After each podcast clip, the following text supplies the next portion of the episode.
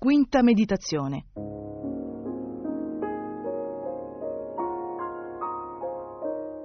Io vorrei dirvi questo stasera.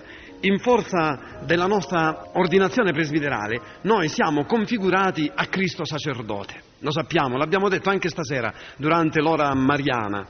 Il compito di Cristo sacerdote, allora chiediamoci, qual è stato?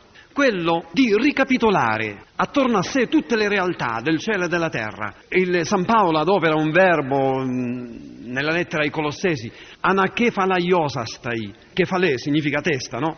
Ricapit- caput, ricapitolare, ricapitolare tutto attorno a sé. Tutte le realtà fanno corpo attorno a lui che è il capo. Penso che voi vi ricordiate quella battuta splendida di Sant'Agostino, il quale quando parla di Gesù lo presenta come il grande ricapitolatore, colui che ricompatta tutte le realtà create, che col peccato erano state distrutte, spaccate, così come una brocca viene spaccata in quattro parti, una brocca di, di creta. Immaginate, i cocci, viene il fulmine del peccato e spacca in quattro parti la brocca e i cocci vanno una a destra, l'altro a sinistra, l'altro a nord e l'altro a sud. Ecco, Adam, dice Sant'Agostino, Adam, il primo uomo che ricapitola tutta l'umanità, compie il peccato e sgretola l'umanità, la spacca a nord, a sud, a est e a ovest. Viene Gesù, il nuovo Adam, dice Sant'Agostino, e fa un gioco anacrostico sulla parola Adam. Gesù è colui che ricompatta tutte le realtà create da nord, da sud, da est e da ovest. Perché dice Adam? Che cosa significa? Le, le lettere iniziali in greco, dice Sant'Agostino, significano questo. È uno dei suoi giochi eh, filologici. A, Anatolè, che significa Oriente, no? Anatolia, dove sorge il sole. Anatolè. D significa delta, Diusis, è l'Occidente. Allora, l'Oriente e l'Occidente, Diusis, dove si immerge il sole, no? Di uno, immergersi. Poi l'altra A, Arctos, che significa nord. E poi M, Mesembria, che significa mezzogiorno. Allora Gesù è il nuovo Adam, che ricompatta eh, l'est e l'ovest, il nord e il sud, nell'unica persona, nell'unico uomo, lui. Il compito fondamentale, quindi, di Gesù sacerdote, qual è? Questa ricapitolazione di tutte le realtà nella sua persona, dentro di lui. Questo è, è, il Signore Gesù. Il compito di noi sacerdoti, che siamo configurati a Cristo capo, qual è? Se noi siamo configurati a Cristo e Lui ha fatto questo mestiere di ricapitolare, il nostro compito, il nostro mestiere essenziale, fondamentale, qual è?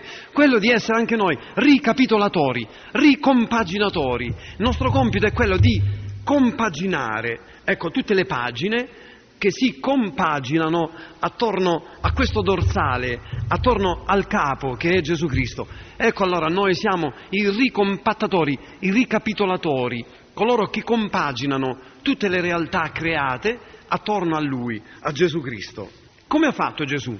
Perché noi siamo configurati a Lui, Lui sacerdote pure per il mondo e per la Chiesa, Vediamo un po' di, di cavar fuori, di strizzar fuori qualche segreto che serva a noi eh, come modulo, come spinta per poter diventare pure noi con assoluta fedeltà sacerdoti per il mondo e per la Chiesa.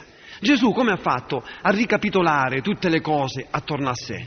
Mediante il mistero pasquale. Il mistero pasquale questa V, questa discesa e questa salita, no? descritta dalla lettera ai Filippesi, dall'inno, è, è più mh, percettibilmente descritta da, dal nostro credo. Per noi uomini e per la nostra salvezza discese dal cielo. Per opera dello Spirito Santo si è incarnato nel seno della Vergine Maria, si è fatto uomo. Questa discesa continua, no? Fu crocifisso, patì sotto Ponzio Pilato, morì, fu sepolto fu sepolto, scende ancora sottoterra, non gli basta sfiorare la terra a Gesù. Il mistero pasquale penetra proprio nelle profondità del, anche del cosmo, delle realtà create, di questo caos, chiamato a diventare cosmos, bellezza, perché caos significa sbadiglio, cosmos significa bellezza, e Gesù entra col suo mistero pasquale nelle viscere della terra, morì e fu sepolto. E poi ricomincia la salita. E il terzo giorno è risuscitato, secondo le scritture, è salito al cielo, siede alla destra del Padre. Ecco, questo è il mistero pasquale. Gesù allora ha operato questa ricapitolazione di tutte le realtà attorno a sé attraverso il mistero pasquale, attraverso questo mistero della sua passione, morte e risurrezione, che ci viene raccontata nel Vangelo, nella forma longior e nella forma brevior. Voi lo sapete che tutti e quattro gli evangelisti ci hanno descritto la passione e morte di Gesù. Per ogni evangelista eh, la descrizione della passione e morte rappresenta il pezzo più forte, tant'è che Dodd dice che i Vangeli non sono altro che il racconto della passione e morte di Gesù più una introduzione. Tutti e quattro gli evangelisti ci, dicono, ci descrivono la forma lunga della passione e morte del Signore e risurrezione del Signore. C'è un evangelista che ci descrive, ci dà la formula brevior, la forma breve della passio. Passio Domini nostri Gesù Cristi, secundum Ioannem, secondo Giovanni. Anche lui ha la forma lunga, ma ha anche la forma breve. E la forma breve è proprio stiamo andando alla ricerca, ho detto, del segreto di questo nostro essere sacerdoti per il mondo e per la Chiesa, come Gesù. Vediamo che ha fatto Lui e così lo ricopiamo e stiamo in santa pace. E allora, qual è questa formula breve? Ci viene descritta nel capitolo 13 di San Giovanni, laddove si dice Gesù allora eh, si alzò da tavola, depose le vesti, si cinse un asciugatoio, lavò i piedi agli apostoli, riprese le, le vesti sedette di nuovo e cominciò a insegnare, a parlare. Allora, questo deporre le vesti e riprese le vesti e sedette è una chiarissima allusione pasquale al racconto pasquale, al racconto della passione, morte e risurrezione di Gesù, perché questo deporre le vesti, le vesti ta imatia in greco le, gli abiti, deporre e riprendere sono gli stessi verbi formati dal, dalla radice lambano, sono gli stessi verbi che San Giovanni adopera quando mette sulle labbra di Gesù queste parole. Non sapete che io ho il potere di lasciare la vita e riprenderla di nuovo? Lasciare e riprenderla. Lasciare e riprenderla. Allora, vedete che anche qui c'è un, questa V, è, è il mistero pasquale. Gesù che depone le vesti e le riprende poi di nuovo e sedette. Quando Gesù riprese le vesti, riprese le vesti dopo che ebbe fatto la lavanda, non dice che depose l'asciugatoio.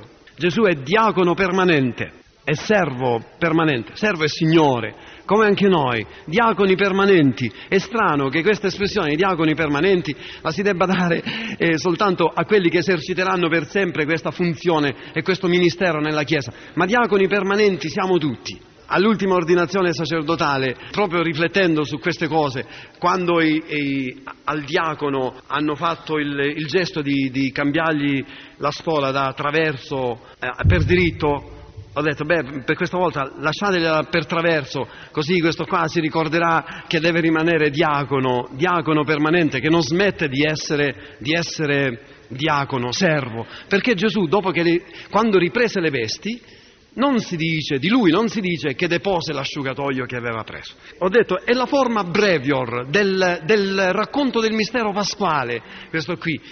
Si alzò da tavola Gesù, depose le vesti, si cinse l'asciugatoio, lavò i piedi agli apostoli, poi riprese le vesti e sedette e cominciò a parlare. Soltanto allora si può cominciare a parlare, anche per noi.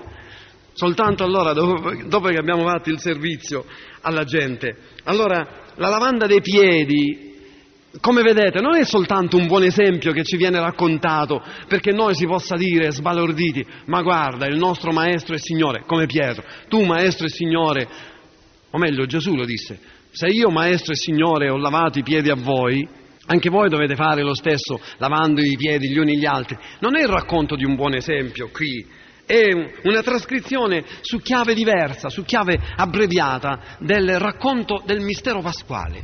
Se Cristo, per ricapitolare tutte le cose attorno a sé, capo, si è fatto servo per ricapitolare l'universo attorno a se stesso, per compaginarlo attorno a sé, attorno a sé capo, non ha esitato a farsi servo, anche noi presbiteri, configurati a Cristo sacerdote, per ricapitolare tutte le cose attorno a Gesù Cristo capo, dobbiamo farci servi pure noi. Per andare eh, a, alla formula breve, anch'io, eh, vi dico subito mm, che illustro tre, questi tre concetti e poi, e poi la smetto.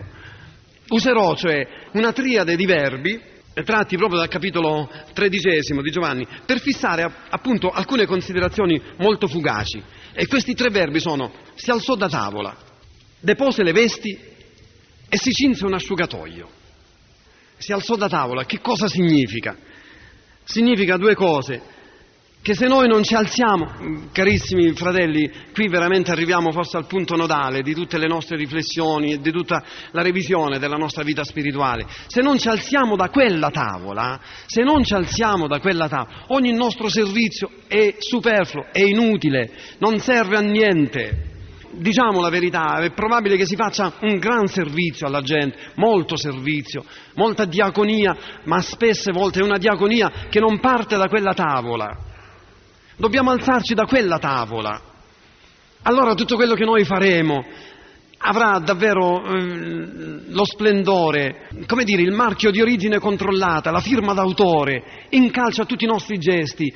Ci sarà davvero la firma d'autore del Signore. Se non partiamo da quella tavola, se non partiamo cioè dall'Eucaristia, vi ricordate quel tragitto che vi ho fatto, quelle, quelle stazioni, l'Ecclesia de Trinitate e ad Trinitatem, con la stazione intermedia dell'Eucaristia da una parte e del mondo dall'altra. Se non partiamo da quella tavola, dall'Eucaristia, ho detto, il nostro è soltanto un'attività faccendiera, saremo sempre super operati da mille cose, faremo le opere della carità, senza la carità delle opere, attenzione che non bastano le opere di carità, se manca la carità delle opere, l'amore da cui partono le opere, se manca questa sorgente, se manca questo, questo punto eh, di partenza che è l'Eucaristia, allora ogni nostro impegno pastorale risulta una girandola di cose. Dobbiamo essere dei contemplativi noi, con due T dei contemplativi, cioè della gente che parte dalla contemplazione e poi lascia sfociare il, il suo dinamismo, il suo impegno nell'azione. La contemplatività eh, con, con due T la dobbiamo recuperare all'interno del, del nostro armamentario spirituale. Allora comprendete bene, si alzò da tavola significa questo, la necessità della preghiera, la necessità di questa amicizia, la necessità di questo abbandono, abbandono in Dio, questa fiducia straordinaria, questo coltivare l'amicizia del Signore, la cultura dell'amicizia, potergli dare del tuo a Gesù Cristo, mettergli la mano sul volto, poterlo accarezzare davvero, essere suoi intimi. Adesso non pensate al vescovo meridionale che vi sta parlando con una carica emotiva di particolari vibrazioni, no, no, perché le sentite pure voi queste cose, che tante volte siamo staccati da lui, abbiamo l'impressione di, di di essere soltanto rappresentanti della sua merce, che piazzano le sue cose senza molta convinzione, soltanto per motivi di sopravvivenza. Ci manca questo annodamento profondo. Qualche volta a Dio noi ci aggrappiamo, ma non ci abbandoniamo. Ci aggrappiamo a Dio, a Gesù Cristo, ma non ci abbandoniamo. Perché aggrapparsi è una cosa, abbandonarsi è un'altra. Aggrapparsi significa quando io perdo il terreno sotto i piedi mi aggrappo ad una persona che mi passa accanto. Io ero istruttore di nuoto, ero molto bravo, sono molto bravo a nuotare e, e so bene, quando stavo in seminario, tantissimi hanno imparato da me il nuoto. E qualche volta per qualcuno quanta fatica bisognava fare per dire dai ci sono io, non ti preoccupare, subito in acqua o se qualcuno sta perdendo, sta annaspando e sta scendendo giù e tu gli passi accanto, quello si avvinghia a te, ti strozza, ti stringe, ma non è un abbracciamento d'amore, non è che dica, oddio come ti voglio bene, no, è soltanto perché ha paura. Qualche volta noi con Dio facciamo così, ci aggrappiamo ma non ci abbandoniamo, abbandonarsi invece è diverso, lasciarsi cullare da Lui, lasciarsi portare da Lui. Allora, alzarsi da tavola significa che se noi non partiamo da quella tavola, che andiamo a fare? Magari metteranno anche il nostro volto sui giornali perché siamo bravi a organizzare chissà quali marce per le prostitute, per i tossici, per gli AIDS, per tutta l'ira di Dio che volete. Diranno che, che, che siamo bravi, tutto quello che volete. Saremo organizzatori, saremo trascinatori anche di folle per un giorno, due, ma poi dopo quando si accorgono che non c'è molto da bere, non c'è acqua fresca, la gente anche se ne va. Se non si parte da quella tavola. Alzarsi da tavola significa questo una cosa, ma ne significa anche un'altra. Alzarsi da tavola, come ha fatto Gesù, significa oh, che da quella tavola ci dobbiamo alzare, che non si può stare lì a fare la siesta, che non è giusto consumare il tempo in certi narcisismi spirituali che qualche volta ci attanagliano anche nelle nostre assemblee, perché è bello stare attorno al Signore, fare le nostre canzoni che non finiscono mai, eh, fare le nostre prediche, poi dopo, poi dopo c'è questo slabbramento con la sponda della vita, per cui, come lamenta il Papa nella Cristi Fidele Slash al numero 37, c'è questa dissociazione tra la fede e la vita. La fede la consumiamo nel perimetro delle nostre chiese e siamo anche bravi lì dentro, ma poi dopo non ci alziamo da tavola, rimaniamo seduti lì, e ci piace il linguaggio delle pantofole, delle vestaglie, del caminetto, non affrontiamo la, il pericolo della strada, non affrontiamo. E bisogna uscire nella strada in un modo e nell'altro.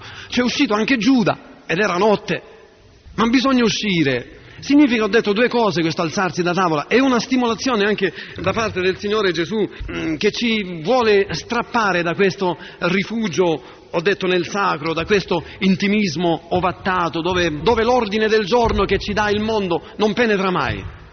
Le percussioni del mondo vengono attutite dai nostri muri, Ecco allora, carissimi, vorrei dirvi che questo è, è, un verbo che noi dovremmo meditare moltissimo. E poi veniamo all'altro. Depose le vesti. Che cosa vuol dire depose le vesti? L'abbiamo spiegato. Gesù che ha fatto? Questo, se è vero che questo depose le vesti non indica soltanto un, eh, così, una faccenda di guardaroba, perché San Giovanni eh, che calcola tutti i vocaboli, che li misura e li soppesa prima di adoperarli, se mette questo particolare non lo fa per, per dire delle cose insignificanti o per fare una semplice descrizione, lo dice perché sotto c'è senz'altro qualcosa e ho detto quel riferimento a prendere le vesti, deporre le vesti e riprenderle, a quella espressione di Gesù, sapete che anch'io posso lasciare la vita e riprenderla di nuovo. Questo riferimento è molto significativo. Deporre le vesti nel linguaggio di Giovanni significa deporre la vita. Gesù depone la vita, depone diventa cioè chicco di frumento che cade in terra, marcisce, muore, muore e soltanto dopo che è morto può sbocciare fuori e dare la fioritura, la spiga del grano. Ecco. Questo significa deporre le vesti, allora significa abbandonare, lasciare la vita, lasciarci la pelle, e questa dimensione del sacrificio è la dimensione della sofferenza, è la dimensione della croce che connota un po', deve connotare anche il nostro impegno pastorale. Durante la Pasqua, durante la, mm, la Quaresima, scrivo di solito eh, sul, mm, sul settimanale diocesano una lettera ai miei diocesani e durante la Quaresima dell'anno passato ho scritto, non so, a quelli che si sentono falliti, a quelli che mh, mm, perdono il treno sempre, a quelli che sono drop out, cioè gettati fuori, a quelli sbandati, a quelli che non trovano più fiducia in se stessi. Ho scritto anche una lettera a coloro che soffrono nel corpo. A me sembra, anche se i destinatari eh, appunto sono diversi, mi sembra però che ci sia il pensiero dominante che io vi voglio esprimere e che, mi, e che faccio fatica ad esprimervi in questa ridda di, di, di, parole che vi dico. Allora vi leggo questa lettera perché, com, perché possiate percepire qual è il sentimento interiore che ha animato me e quali sono anche le disposizioni d'animo a cui tutti coloro che soffrono devono mettersi, devono affidarsi. Tutti soffriamo, non soltanto coloro che sono in carrozzella, mm, coloro che hanno una sofferenza fisica, ma anche coloro che hanno delle sofferenze morali, coloro che sono depressi, coloro che sono avviliti, coloro che non ce la fanno più. Ci sono anche tra noi qualche volta. Qualche volta. E noi perché si viene anche ai piedi di Maria? Certe volte si viene nel, nell'empito dell'entusiasmo, trasportati proprio dall'entusiasmo, siamo così felici che vogliamo andare a raccontarlo a lei e veniamo al santuario, ma certe volte siamo condotti qui perché siamo proprio sull'orlo della disperazione. Ecco allora, tutti quanti, voglio dire, soffriamo, abbiamo qualche sofferenza. Allora io ho scritto così a coloro che soffrono nel corpo. Carissimi, non scrivo per consolarvi, anche perché so bene quanto fastidio vi diano le declamazioni di coloro che sentendosi sempre in dovere di spendere qualche buona parola con voi, ricorrono ai prontuari dei più indisponenti fraseggi. A volte è meglio stare zitto con quelli che soffrono, mettersi accanto e via. Non è di compatimento che avete bisogno. Prima di tutto perché il compatimento è una spartizione fittizia del dolore. Poi perché vi toglie la fierezza di rimanere soli sulla croce. E infine perché rischia di fermarsi alla soglia delle parole. Al paraplegico che sta inchiodato su una sedia a rotelle, che sollievo può dare il sermone di circostanza fatto da chi magari subito dopo deve correre in palestra per una partita di basket? All'handicappato che ti interpella sui grandi perché della vita e vuol rendersi conto delle ragioni misteriose che stanno all'origine della sua sfortuna. Che conforto possono recare i luoghi comuni tratti dai repertori della compassione? A chi è ridotto all'impotenza da una malattia irreversibile o da un improvviso declino della salute o da un fatale incidente sulla strada e ti pone la scomoda domanda del che cosa ci sto a fare più sulla terra? Quale aiuto possono dare le tue maldestre citazioni bibliche? Davanti a chi soffre come voi, l'atteggiamento più giusto sembrerebbe quello del silenzio. Però anche il silenzio può essere frainteso o come segno di imbarazzo o come tentativo di rimozione del problema. E allora tanto vale parlarne, semmai con pudore, chiedendovi scusa per ogni parola di troppo. Ed eccomi allora chiamato dal mio dovere di vescovo ad additarvi con fermezza lo scandalo della croce. Dire che col vostro dolore contribuite alla salvezza del mondo può sembrarvi letteratura consolatoria. Ricorrere alle frasi fatte degli occhi che vedono bene solo attraverso le lacrime può essere inteso, se non proprio come un insulto gratuito, almeno come un ritrovato sterile della saggezza umana. Accennarvi che in fondo ognuno si porta dentro il suo carico di dolori e che tutto sommato non siete poi così soli come sembra, potrebbe accrescere il vostro sdegno. Aggiungere che un giorno sarete schiodati pure voi dalla croce può apparire uno scampolo di quell'eloquenza mistificatoria che non convince nessuno ma dirvi che sulla croce un giorno c'è salito un uomo innocente e che sul retro della croce c'è un posto vuoto dove un altro innocente è chiamato a fare compagnia ai rantoli di Cristo, appartiene al messaggio inquietante e pur dolcissimo che un ministro della parola non può né accorciare né mettere tra parentesi. Quel posto dietro la croce è tuo, Ignazio, paralizzato per sempre, e di nessun altro. È tuo, Ruggero, che ti trascini a tentoni per la casa e mugoli parole indistinte. Chiamalo, il tuo Signore, è un nome breve, non può non sentirti, è appena inchiodato dietro di te. Quel posto è tuo, Giuseppe, che ti portano da una clinica all'altra per un male incurabile e hai solo trent'anni non fare lo sbaglio di rinunciare a quel posto. È tuo, Nadia, splendida bambina, non cederlo a nessuno. Forse un giorno quel posto sarà mio, o lo è già da adesso. Ed è solo l'esemplarità del vostro martirio più grande che me ne rende agevole il tormento. Non fosse altro che per questo vorrei dirvi grazie. Ma grazie soprattutto perché se è vero che dobbiamo adorare e benedire Gesù Cristo, che con la sua santa croce ha redento il mondo, è altrettanto vero che in cooperativa con Lui voi ci avete comprato le gioie che fanno fremere il mondo. Voi, coi vostri dolori, ci avete comprato le sue canzoni, le sue attese di libertà, le sue esplosioni di luce, i suoi tripudi di vita, le sue ansie di festa senza tramonti, le sue speranze di cieli nuovi e di terre nuove. Sapete che vi dico? Il mattino di Pasqua, nella corsa verso il sepolcro, sarete più veloci di tutti e ci precederete come Giovanni e forse vi fermerete sulla soglia per farci vedere le bende per terra e il sudario piegato in disparte. Ed è l'ultima carità che ci aspettiamo da voi. Deporre le vesti, partecipare alla sofferenza di Gesù. Questo, come Gesù, depose la vita.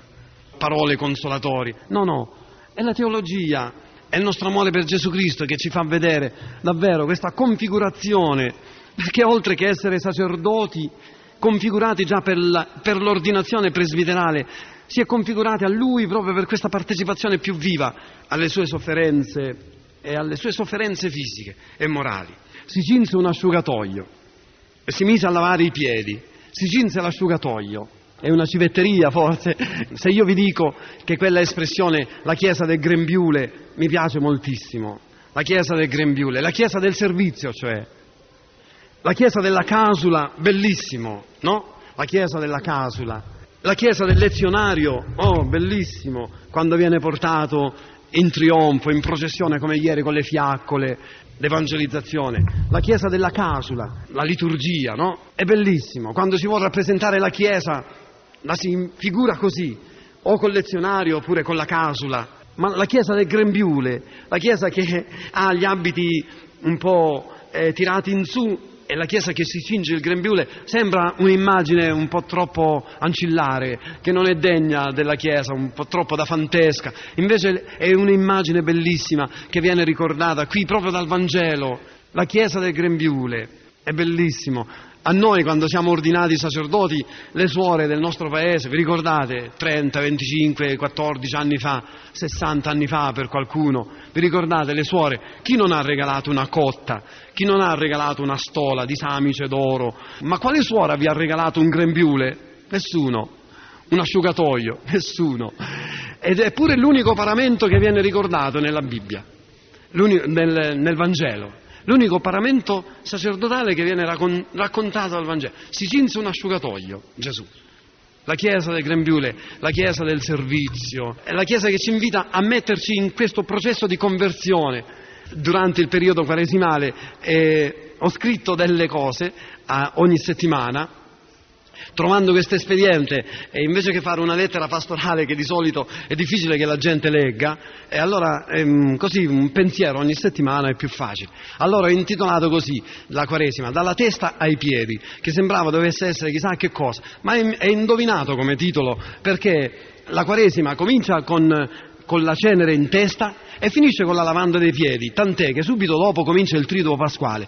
Quindi tutta la Quaresima è incastrata in questa espressione, dalla testa ai piedi, che può sembrare un cammino lungo un metro e mezzo, un metro, due metri per chi è fortunato, ma è invece un cammino molto lungo perché si tratta di partire dalla testa propria ai piedi degli altri.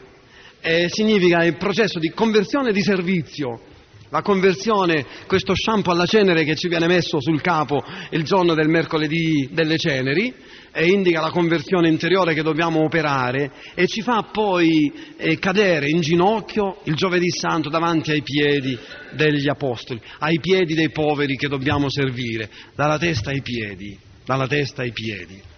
Ecco, la chiesa del grembiule, la chiesa del servizio e Gesù, come ho detto, una volta che si è alzato, si alzò allora Gesù, riprese le vesti, non depose l'asciugatoio, riprese le vesti, sedette di nuovo.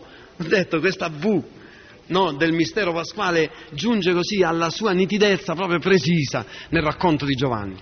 Ebbene, carissimi fratelli amici, siccome ogni volta ho trovato un riferimento a Maria, eh, mi sembra che eh, qui la Madonna ci dia delle lezioni straordinarie per quanto riguarda la, questo levarsi in piedi. Gesù allora alzatosi. Vi ricordate ieri quando abbiamo attaccato con il capitolo di San Luca?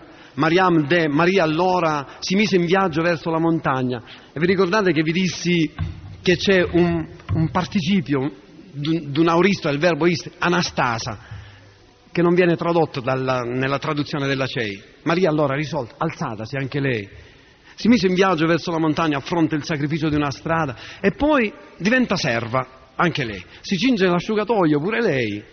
Dopo, subito dopo aver detto, ecco la serva del Signore va a fare la serva della gente, la serva del popolo, la serva degli uomini. Basta in questo momento chiedere eh, soltanto a lei, a Maria, la serva del Signore e la serva dei fratelli, che dal suo grembiule ritagli un pezzo pure per noi.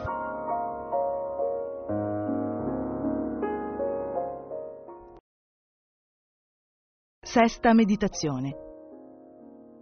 Io vorrei tantissimo eh, questa mattina mh, aiutarvi a considerare, dopo, dopo, che ieri sera abbiamo visto la nostra conformazione a Gesù Cristo eh, capo, stamattina vorrei aiutarvi a considerare ehm, le conseguenze di questa nostra conformazione a Gesù Cristo servo a Gesù Cristo servo. Abbiamo finito ieri proprio mh, parlando della, della lavanda dei piedi, di questo abbassamento di Gesù Cristo. Quindi eh, accanto a noi, presbiteri, nessuno deve rimanere al freddo. Se noi volessimo veramente bene, bene sul serio a Gesù Cristo, basteremmo noi soli a dare calore all'esistenza mh, così gelida del mondo. E allora, che significa eh, per noi presbiteri questa frase? Accanto a noi nessuno deve rimanere al freddo. Vuol dire che noi dobbiamo essere provocatori di coscienza di popolo. Dobbiamo dirlo con franchezza. Adesso facciamo pure un esame di coscienza, come dire, una specie di, di analisi, di diagnosi sulla situazione pure delle nostre chiese. Non c'è una forte coscienza di popolo, non ancora abbiamo acquisito questa eh, coscienza di popolo, che non significa coscienza democratica, eh? coscienza di popolo, che siamo un popolo di Dio e che noi stiamo in mezzo a questo popolo in forza del nostro battesimo, siamo sacerdoti insieme con tutto quel popolo, però abbiamo anche il sacerdozio ministeriale che abilita ad essere eh, sprigionatori di questa carica nuova, di questa forza nuova, perché tutta questa gente, da popolo di straccioni, come erano gli ebrei nel, nel deserto, eh, si riconoscano popolo amato da Dio, prediletto da Dio, scelto da Dio come segno e come strumento di salvezza. Noi dovremmo essere essenzialmente provocatori di questa coscienza unitaria. Invece siamo un po' come gli ebrei, angariati in terra d'Egitto, non abbiamo ancora sperimentato la Pasqua, qualche volta lo vediamo anche nelle nostre comunità, non abbiamo ancora vissuto l'esodo dalla nostra mentalità individualista e continuiamo ancora a cuocere in proprio cipolle d'Egitto, ognuno nella sua cucina. Qualche volta questo lo avvertiamo anche nel nostro presbiterio, ognuno per conto suo. L'abbiamo detto più volte che se noi come presbiterio non abbiamo questa forte coscienza di, di essere, come dire, agenzia periferica della Santissima Trinità, all'interno del nostro presbiterio. Sarà molto difficile che questa coscienza poi pervada l'anima della nostra gente.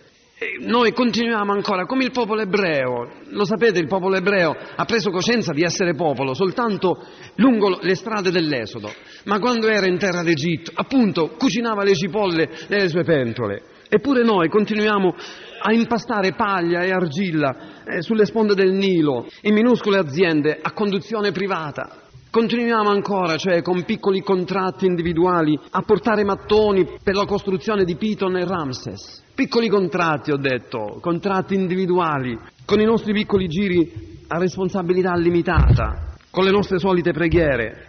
Nonostante il vocabolario non ci sentiamo ancora popolo, non riusciamo a cantare epopee collettive, qualche volta nei momenti più difficili sono le realtà che sperimentiamo. Ho detto nei momenti più difficili, ma permettetemi che io me ne vada a diagnosticare i punti limite, gli estremi della nostra esperienza. Non possiamo ancora narrare passaggi comunitari dal Mar Rosso.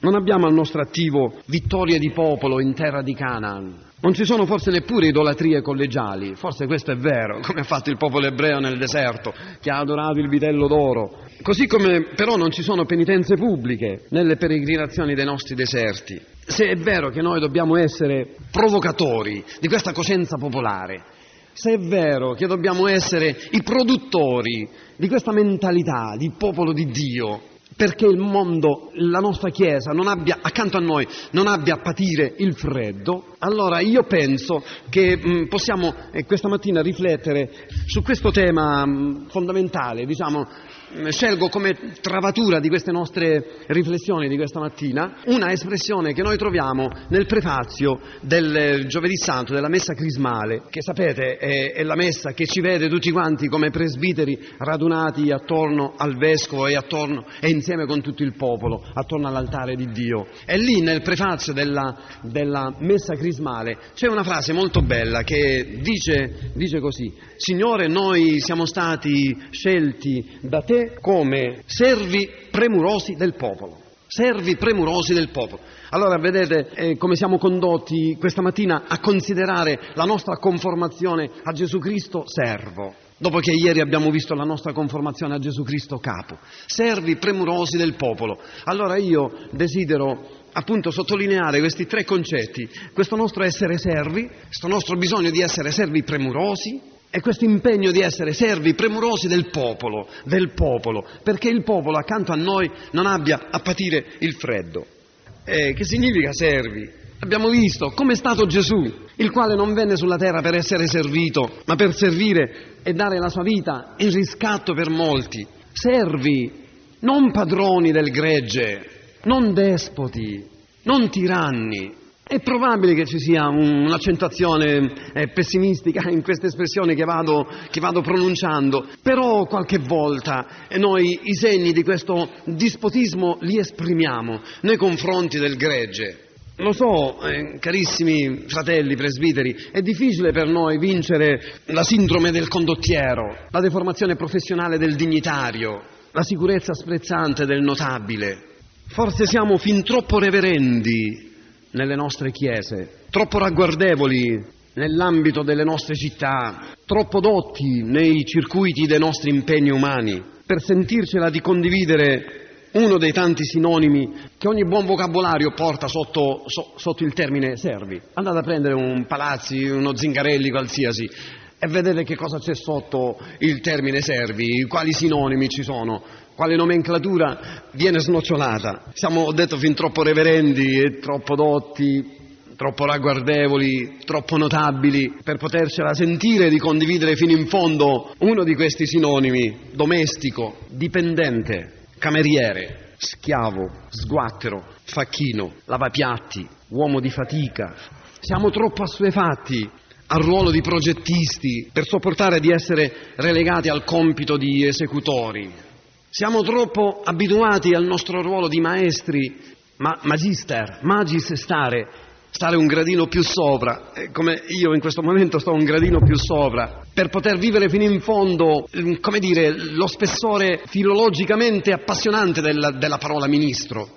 Minus stare, stare un gradino più sotto. E nonostante lo scialo di vocabolario che facciamo, ministri, ministri, sacri ministri, ministri ordinati, ministri, ministeri, minus stare, questo minus stare come Gesù che si inginocchia davanti agli alluci eh, molt, maleodoranti dei, dei, dei, dei, discepoli, nonostante dicevo lo scialo di vocabolario che facciamo, eh, si fa molta fatica a essere davvero ministri. Ci sentiamo troppo impiegati di concetto per vederci confinati alla mansione di scrivani o di uscieri. Come si fa ad essere servi?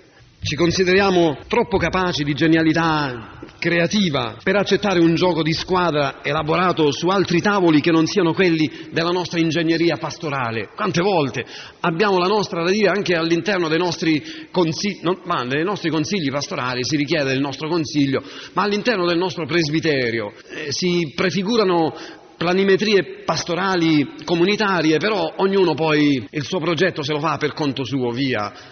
Abbiamo troppo vivo il senso della nostra partecipazione alla dignità di Cristo capo per sentirci fino in fondo, come diceva Sant'Ignazio di Antiochia, incaricati della diaconia di Gesù Cristo, del servizio di Gesù Cristo, secondo quello stile evangelico che ieri sera mm, abbiamo considerato. Noi siamo tutti quanti collaboratori con, del Vescovo, perché come presbiterio siamo tutt'uno col Vescovo, siamo incaricati della diaconia di Cristo. Gesù Cristo, il quale, vi ricordate, no? un giorno affermò chi vuole essere grande tra voi si farà vostro servitore e chi vuole essere il primo tra voi sarà il servo per tutti.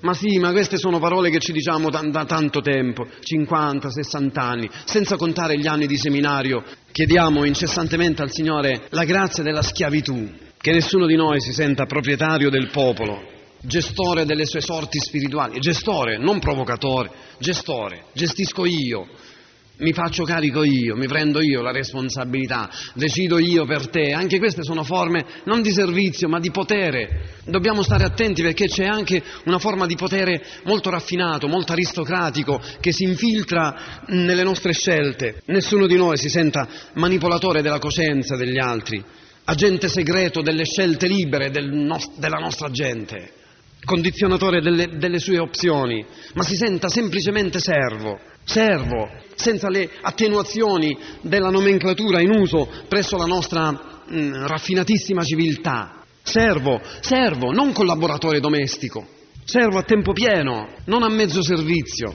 servo insonne dalla mattina alla sera e non con semplici prestazioni part-time, servo amante degli ultimi posti e non innamorato delle luci della ribalta. Qualche volta si sprigionano anche nel nostro cuore quei sentimenti di piccole invidie o di pic- per un mm, posto non raggiunto, per un titolo che non ci è stato dato, per una carriera che ci è stata stroncata, come se noi dovessimo fare, dovessimo fare discorsi di, di carriera. Noi non dobbiamo seguire, dobbiamo fare strada noi alla sequela di Gesù Cristo, non carriera. La carriera è un'altra cosa. Felicissimi di essere rimasti eh, preti, servi del Signore nel nostro popolo, nella nostra piccola parrocchia, che non conosce nessuno, che desta meraviglia in tutti coloro che, che ci chiedono di dove sei parroco? Lì, quanti abitanti? 350. Oh, così poco. E giù un sorriso. Io ce n'ho 40.000. Ma che? Stai in una parrocchia di montagna, felice te che puoi servire il Signore se c'è una persona soltanto, diceva Luther King, a cui tu puoi dire buongiorno, hai già un motivo valido per sopravvivere, figurati, altro che buongiorno. Io um, do la salute del Signore, la grazia del Signore a tanta gente, a tante persone. Sono felicissimo di stare lì dove il Signore mi ha messo, di essere arrivato lì e di non aver fatto quello scatto di, di, di carriera. Dov'è la carriera? Qual è la carriera? Servo quindi, servo ansioso di collegarsi con gli altri servi, servo, ripeto, ansioso di collegarsi con gli altri servi, mm, non per fare il sindacato di categoria o per promuovere rivendicazioni salariali, ma eh, il clima in questi ultimi due anni qua eh, forse qualche volta eh, facilita questo tipo di, di, di accorpamento, ma servi desiderosi di accorparsi con gli altri servi, non per questo, non per queste rivendicazioni, ma per servire con efficacia e umiltà. Il servo infatti che rifiuta planimetrie concordate, planimetrie pastorali però, eh, planimetrie pastorali concordate con gli altri, o che si sottrae a precisi ordini di servizio, anche se fatica per cento, è peggio di un dittatore, anche se fatica come una bestia da soma, anche se fatica per cento, detto, è peggio di un dittatore. Chiediamo al Signore anche la grazia di poter mantenere sempre nitidi gli arnesi del nostro servizio, che proprio in quel bellissimo prefazio, eh, io l'avevo preparato per leggervelo per intero, poi me lo sono dimenticato, e in questo bellissimo prefazio eh, vengono indicati anche gli strumenti che noi dobbiamo, quali sono gli strumenti del nostro servizio e si parla della parola, eh, che cosa volete che sia di diverso, della parola, dei sacramenti e della testimonianza. Chiediamo al Signore allora che ci mantenga nitidi questi strumenti la parola, il, le, i sacramenti e la testimonianza sono la nostra vanga, sono la, la, nostra zappa, sono gli strumenti che il Signore ci mette nelle mani perché possiamo dissodare il terreno e perché davvero il popolo di Dio che sta accanto a noi non abbia a patire il freddo.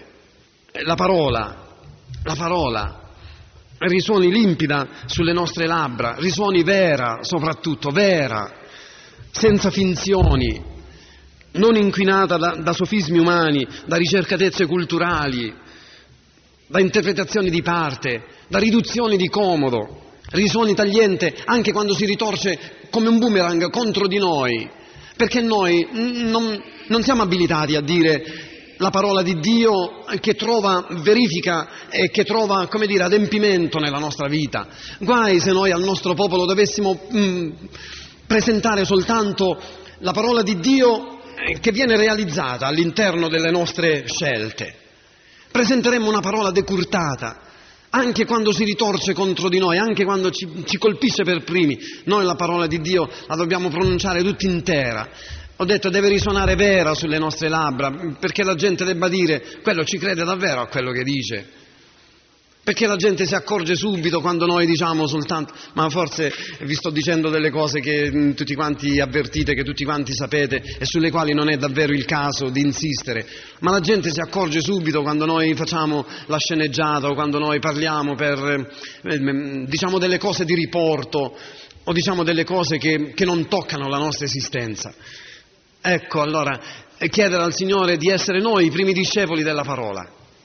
Risuoni soprattutto questa parola di Dio essenziale, profetica, libera, dopo che è stata lungamente cercata nella preghiera, nello studio e nel sacrificio. Ho detto risuoni essenziale, risuoni libera, libera, profetica, profetica. Carissimi mm, fratelli, io vorrei dirvi una cosa che a me sta molto a cuore. Ricordiamoci che la parola di Dio non si colloca sul prolungamento dei ragionamenti umani, della prudenza umana, della logica umana. La parola di Dio è, è, è altra, è diversa, c'è uno stacco.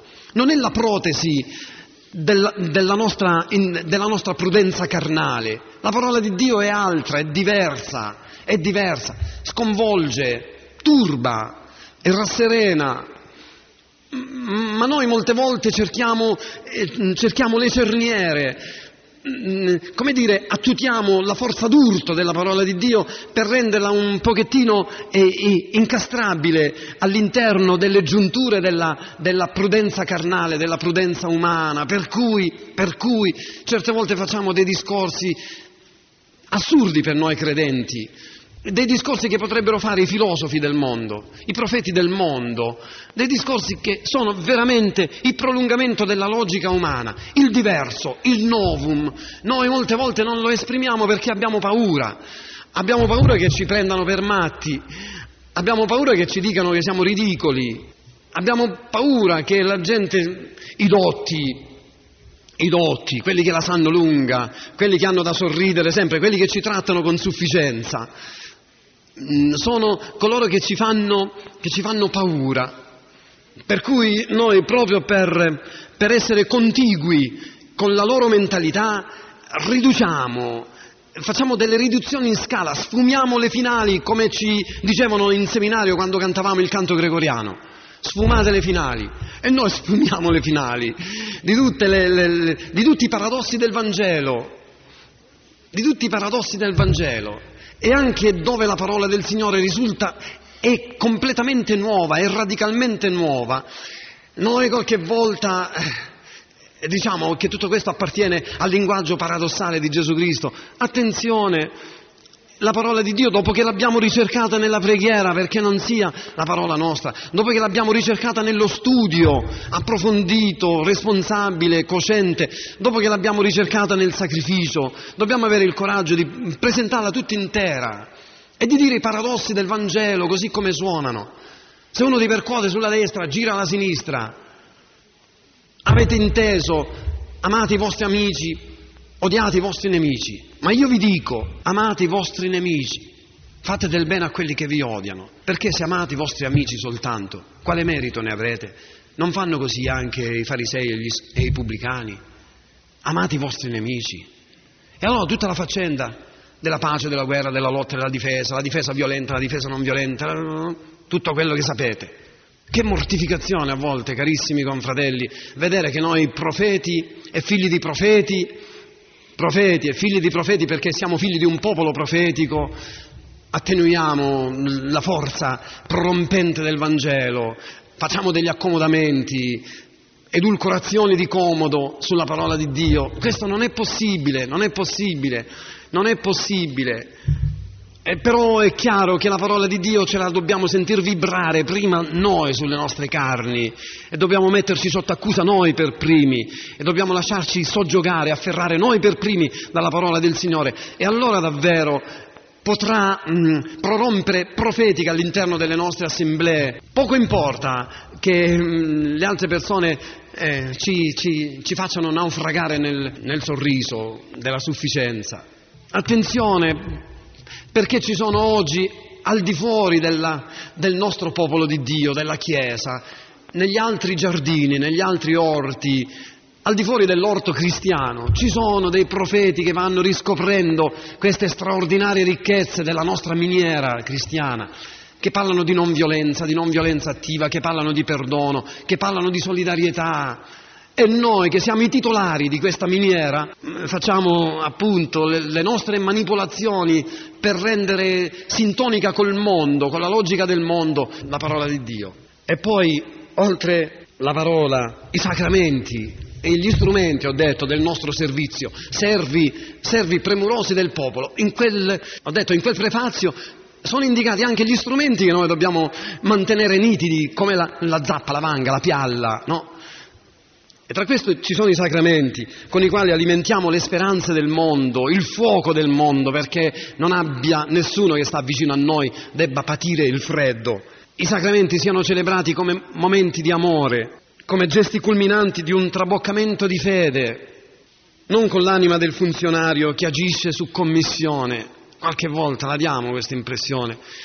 Agiamo su commissione, anche per i sacramenti, ma col medesimo assorto stupore con cui Mosè operava e contemplava eh, i magnalia dei, le meraviglie di Dio, mi, mirabilia dei, no? no, dice proprio così, magnalia dei, durante le peregrinazioni nel deserto. Ho detto siano segno di un traboccamento d'amore, per cui capite certe volte, mo, mi viene in mente così, ma certe volte certe attitudini, certe abitudini nostre di, di binare, trinare, persino quotidianamente, quadrinare la domenica, a meno che non si sia proprio presi per la gola che bisogna servire il popolo mm, la domenica e non c'è... Oh, via, queste cose le capiamo tutti. Però queste attitudini, ma come si fa?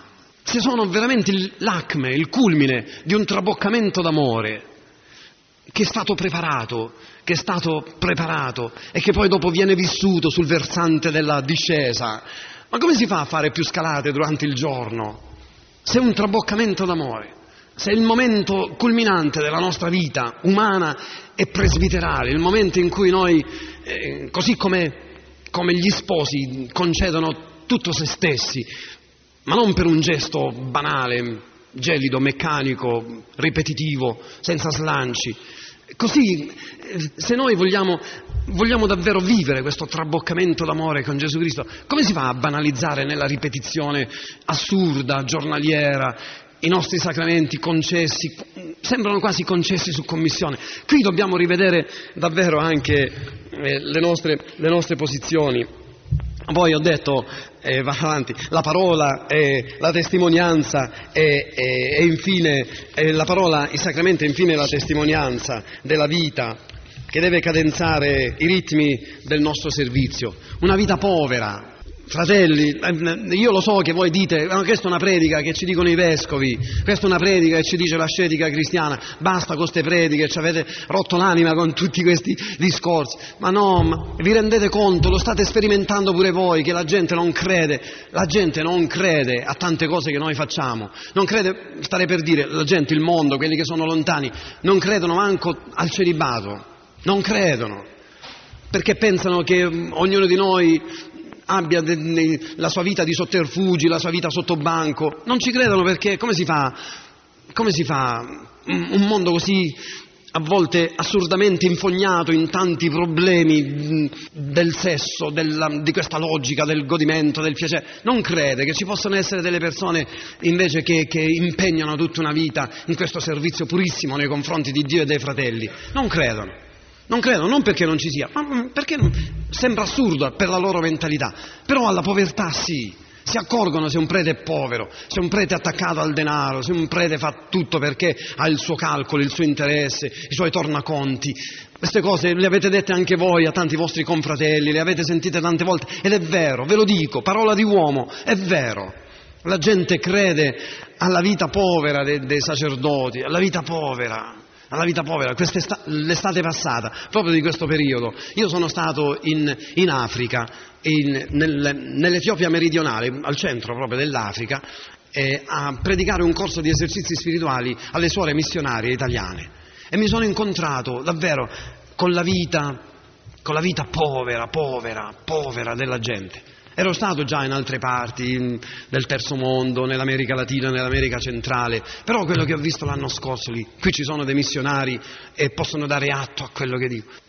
Vedere questo vescovo, un vescovo intrepido, Monsignor Gasparini è un bolognese, Monsignor Gasparini, quest'uomo di 77 anni, che mi ha condotto dopo che ho fatto gli esercizi spirituali per una settimana all'interno di tutte queste missioni, facendo chilometri e chilometri, un giorno 700 chilometri, lui alla guida della Toyota, che dovunque passava, quando trovava sui mercatini qualche cosa, faceva il carico per portarla ai suoi missionari.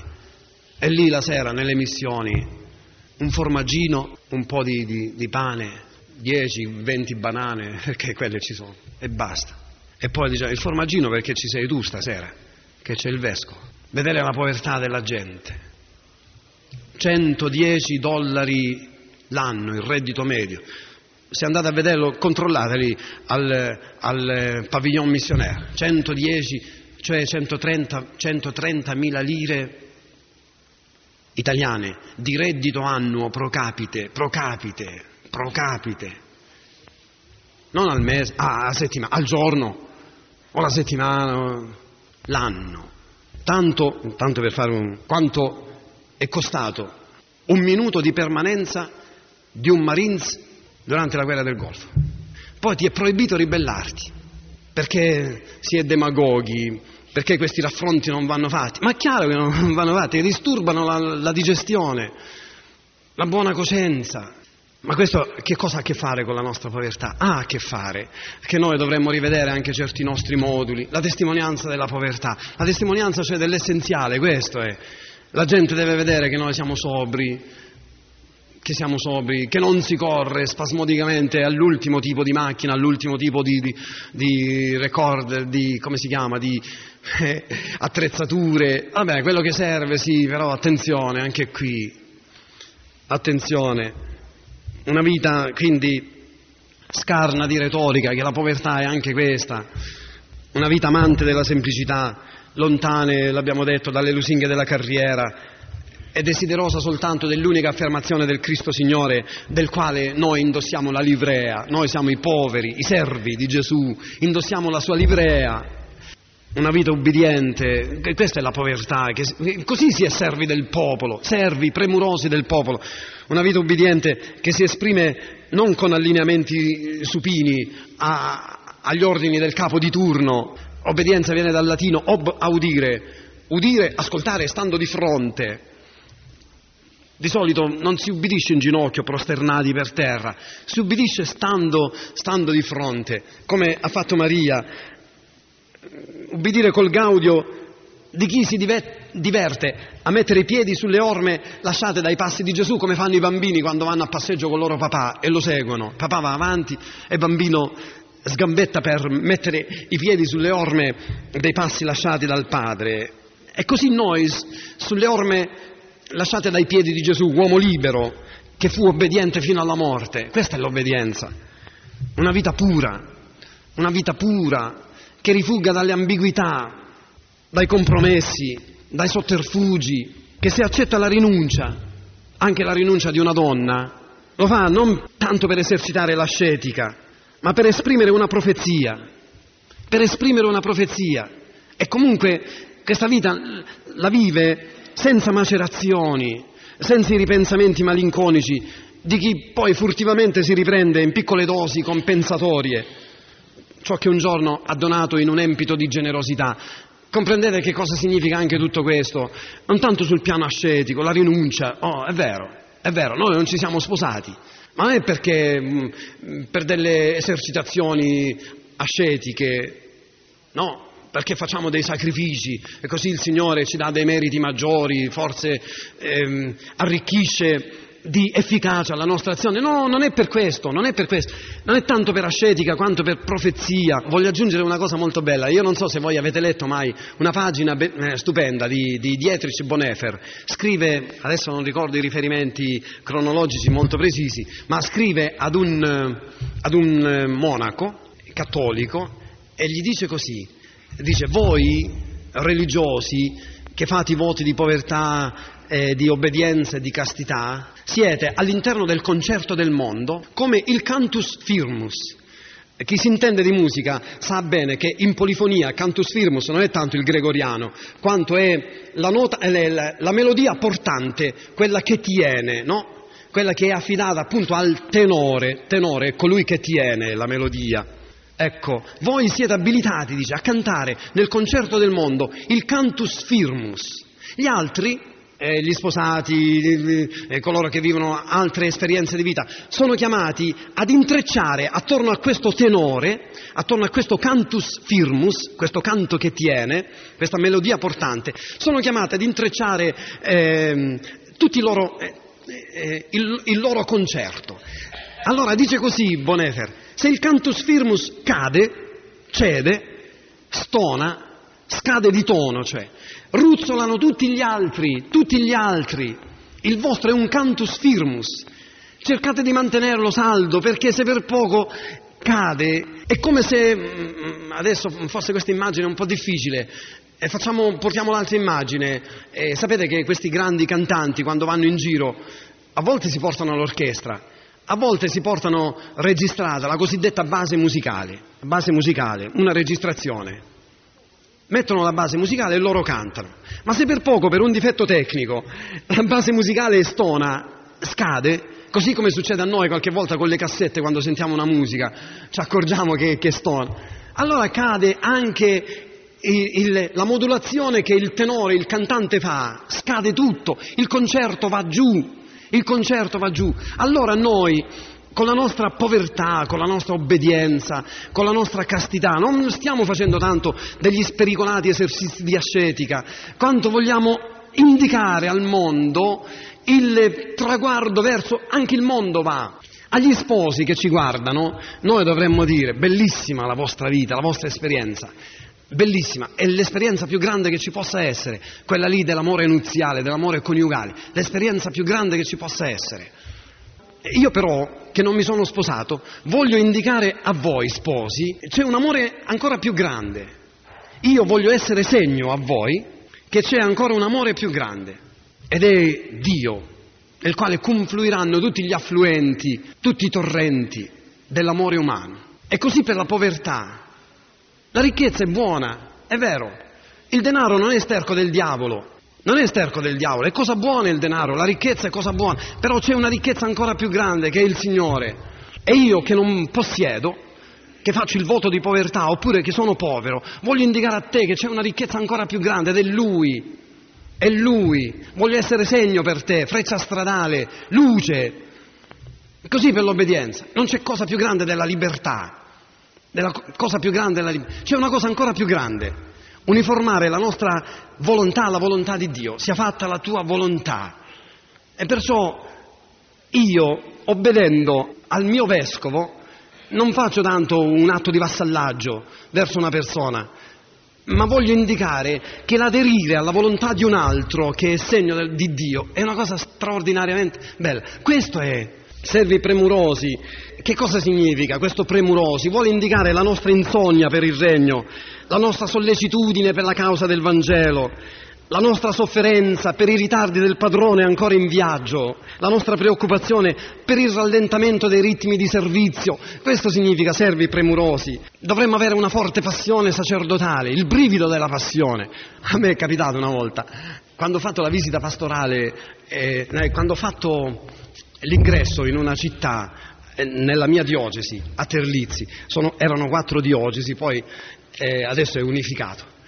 Allora, mm, parlando, eh, dicevo, noi dovremmo vibrare per il regno di Dio, dovremmo, dissi così, dovremmo avere il brivido della passione, così come diceva Gramsci, il quale accusava i suoi compagni che non avevano il brivido della passione, che non vibravano mm, fortemente per la passione del popolo. E, e mi sfuggi di dire, come dice Gramsci, eh, mi andò bene quella sera, ma il giorno dopo mi arrivarono già le prime lettere che dicevano prima quando i vescovi entravano in una diocesi citavano i padri della Chiesa, dove siamo arrivati? Adesso si cita, si cita anche Gramsci, ma via, aveva detto una cosa buona, a me sembrava opportuno poter dire anche quello. Comunque, il resto ve lo dirò in un'altra circostanza, vorrei soltanto, vorrei soltanto dirvi questo, per ritornare ancora a Bonefer. C'è una bellissima eh, poesia di Bonefer dedicata a Mosè che sta per morire. E io vorrei che queste parole che pronuncia Mosè le potessimo pronunciare pure noi nell'ultimo momento della nostra vita. Sentite che cosa dice Mosè. Tu, eh, si rivolge a Dio, no? Mosè. Mosè invecchiato, non ancora entrato nella terra promessa. Tu che punisci i peccati e perdoni volentieri. Dio, questo popolo io l'ho amato. Aver portato la sua vergogna e i suoi vizi e aver scorto la sua salvezza. Questo mi basta, aver scorto la sua salvezza.